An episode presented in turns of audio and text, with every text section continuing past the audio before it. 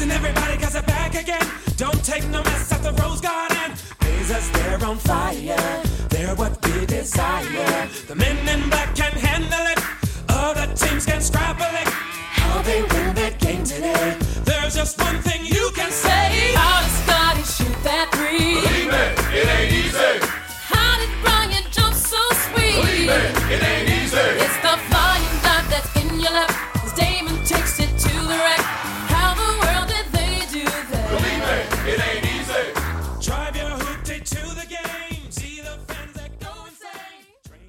Yeah, I, I don't think this impacts player retention, right? Like if you have good players already on your team, um, you're still gonna be able to to keep them. It seems like, uh, unless there's something else that I just don't know about yet. Um, it's going to be player, uh, you know, acquisition, right? Like being able to sign guys uh, for the uh, for the taxpayer mid level. You know, being able to played for uh, trade for players on larger salary slots, right? Like now it seems like it has to be one to one um if you are above that second apron. But I, I think if you're a team that's like got four, you know, like like you said, the Cavs, like you have those four guys, and you want to go over the apron, the second apron to keep them, you're gonna be able to keep them.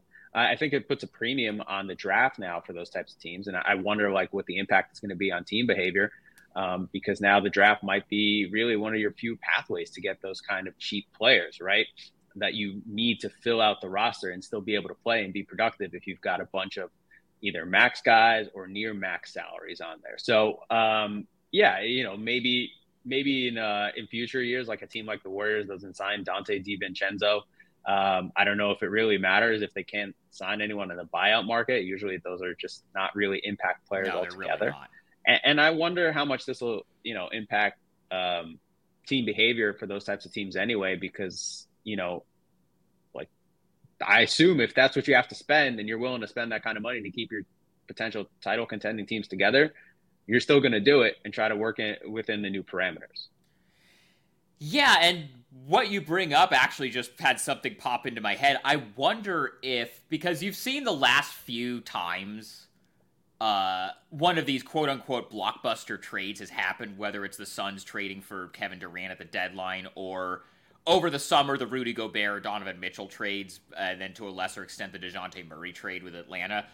All of those trades saw teams the team trading for the big star or the guy that they thought was going to make them a contender. And, you know, in the Cavs case, it worked. In the Timberwolves case, maybe not so much. But all those teams were giving up like multiple unprotected first round picks because that's just like the asking price. And I feel like, and, you know, for from a Blazers perspective, my understanding and what I've, you know, said on here and written a bunch of times is that Portland's plan this summer, assuming they can get the stuff with the Chicago pick figured out, their plan is to whoever the next one of those stars is that's out there, they're going to put all their stuff in and trade a bunch of picks and a bunch of players and stuff to try to get one of those guys.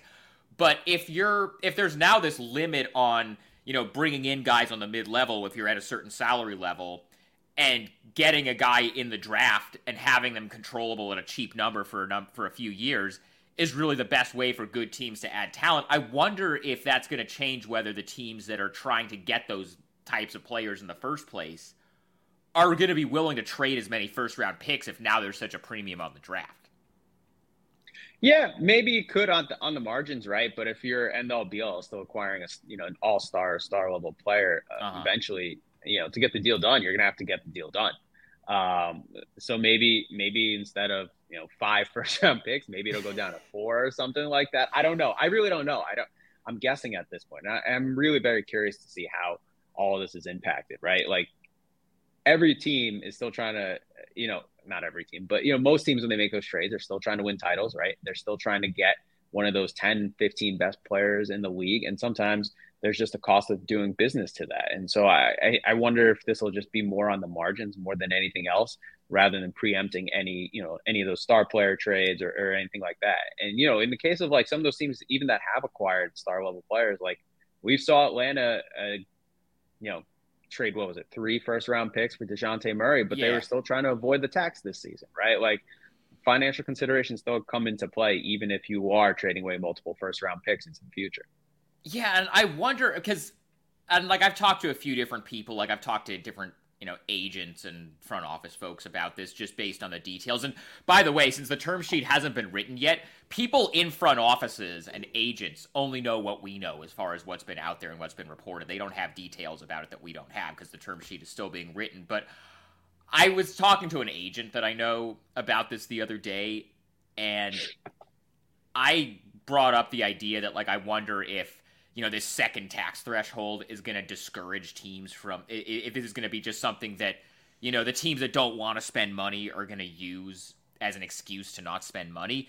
And the point that the agent made to me is that there's the players are still guaranteed a certain percentage of the mm-hmm. of the revenue. So it's not going to actually change how much total money the players get. But i do wonder from a team building perspective and from a fans you know if you're a fan of a team and you want your team to go all in and try to spend as much money as possible to get the best team possible and you know try to go for a title i wonder if there's going to be a perception that some of these teams are basically now have this second tax apron as like a go-to excuse for hey well we couldn't spend this much money because then we'd be up against the like i wonder if it's going to discourage teams from really even trying to you know get even close to that number yeah, maybe. I mean, I don't know. It, it's kind of interesting because you know that's that's been the big thing about this CBA too. Is like the BRI split hasn't been affected, right? It's right. still in that.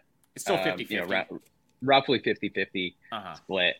Um, and so, really, the things that the league were pushing for, even if, you know, like hypothetically, even if they got their upper spending limit, um, it wasn't at the cost of the BRI, right? Like the players were still getting their percentage. And here, the players are still getting their percentage. Really, this is an attempt to curb the actions of their most, you know, highest spending owners and teams, right? This is almost internecine for the owners in the way that the CBA has come out, um, rather than kind of against the players as we've seen in past years. And so it'll, you know, I, I don't know. It, it might be that like maybe some teams want to use the second apron as an excuse and say, you know, we don't want to go there because it'll limit what we can do in terms of team building.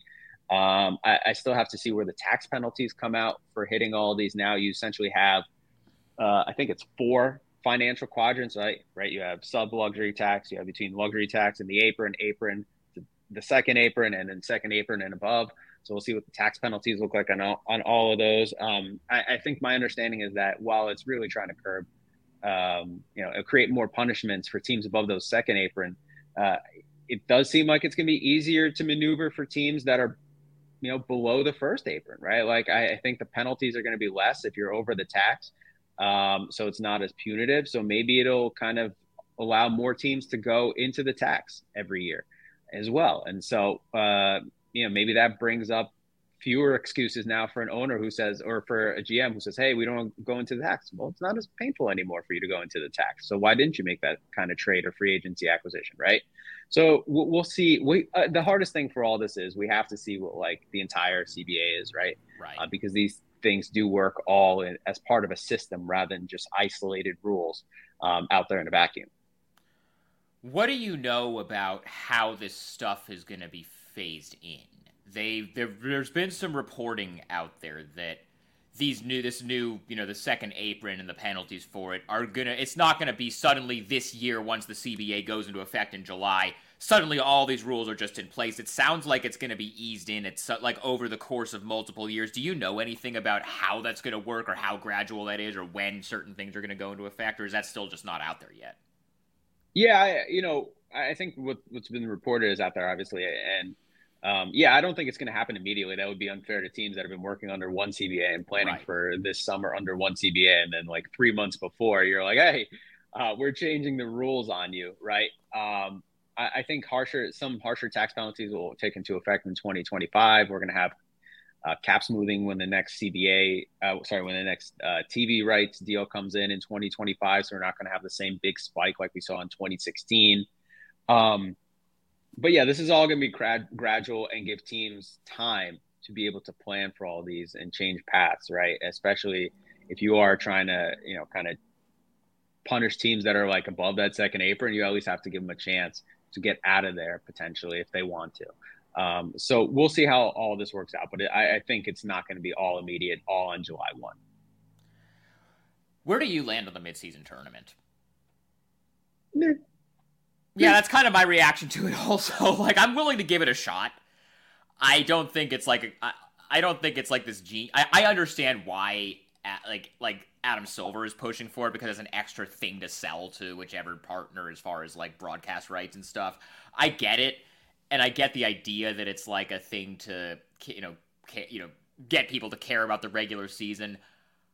I just I wonder how much people are going to care about it. And by people, I mean fans. Like you know, if if if let's say a team like I don't know, like because the thing is going to be in December. Portland was still doing pretty well in December before their season went sideways. Let's say Portland were to win the midseason tournament, and they got this trophy, and Damian Lillard got like MVP of the of the Adam Silver, you know, presented by DraftKings midseason cup or whatever.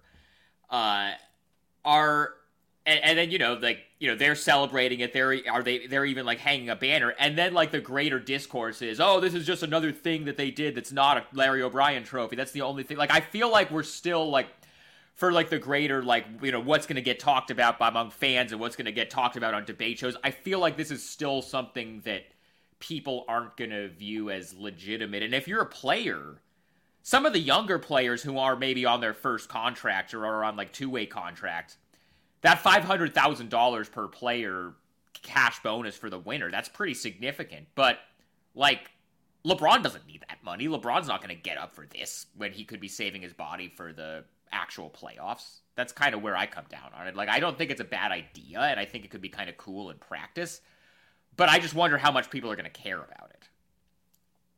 Yeah, that's a that's going to be kind of the interest for me too. Is like, you know, who will be the who's the the crowd for this? You know, I think it could obviously like create some more premium NBA watching nights and say mm-hmm. for the final four and the final, right? Uh, create some more interest around then. Um, in terms of the financials, right? Like if you're a rookie, if you're early in your career, if you're uh, you haven't made a lot of money, five hundred thousand dollars is a lot of money. Uh, that, so you see the incentive for them, and I, I, think at some point, like even if it's not a uh, you know, even if it's not like a playoff game, I, I think even the stars will really get interested, just be able to like play in a very competitive game early in the season. I, I think that'll play out. Like you know, obviously the model for this is something along the lines of what we see in European soccer. Yeah. Um, I think the difference is in European soccer when you have these, you know, tournaments that play over the course of the year, you're playing teams that usually don't play. Here, it's the same thing, the same 30 teams um, that the NBA teams always play, and and in the future that could change. We we heard Adam Silver say that um, at the All Star Game press conference last month, uh, February, two months ago, uh, where he said he, you know, maybe we could see some European teams get into the fray uh, years down the line, and we'll see if that's actually the case, right? To make it a more international model, and that would be pretty cool. Um, but for now, you know, we'll see how it plays out. I thought the play-in tournament um, actually turned out like really great. Um, I was maybe a little skeptical at first, but I think the product has been awesome and uh, maybe they have ways to tweak this. And, and maybe it's just as you said you know my theory is that this is just another kind of package that you can sell off to a third rights bidder uh, and create a way in for streaming to potentially get some uh, you know get a rights package early on especially if he goes in and starts next season ahead of the next tv rights deal. And you know that's a value to the league. But you know i think they're just trying to find a way to make the the league a little more spicy throughout the course of a year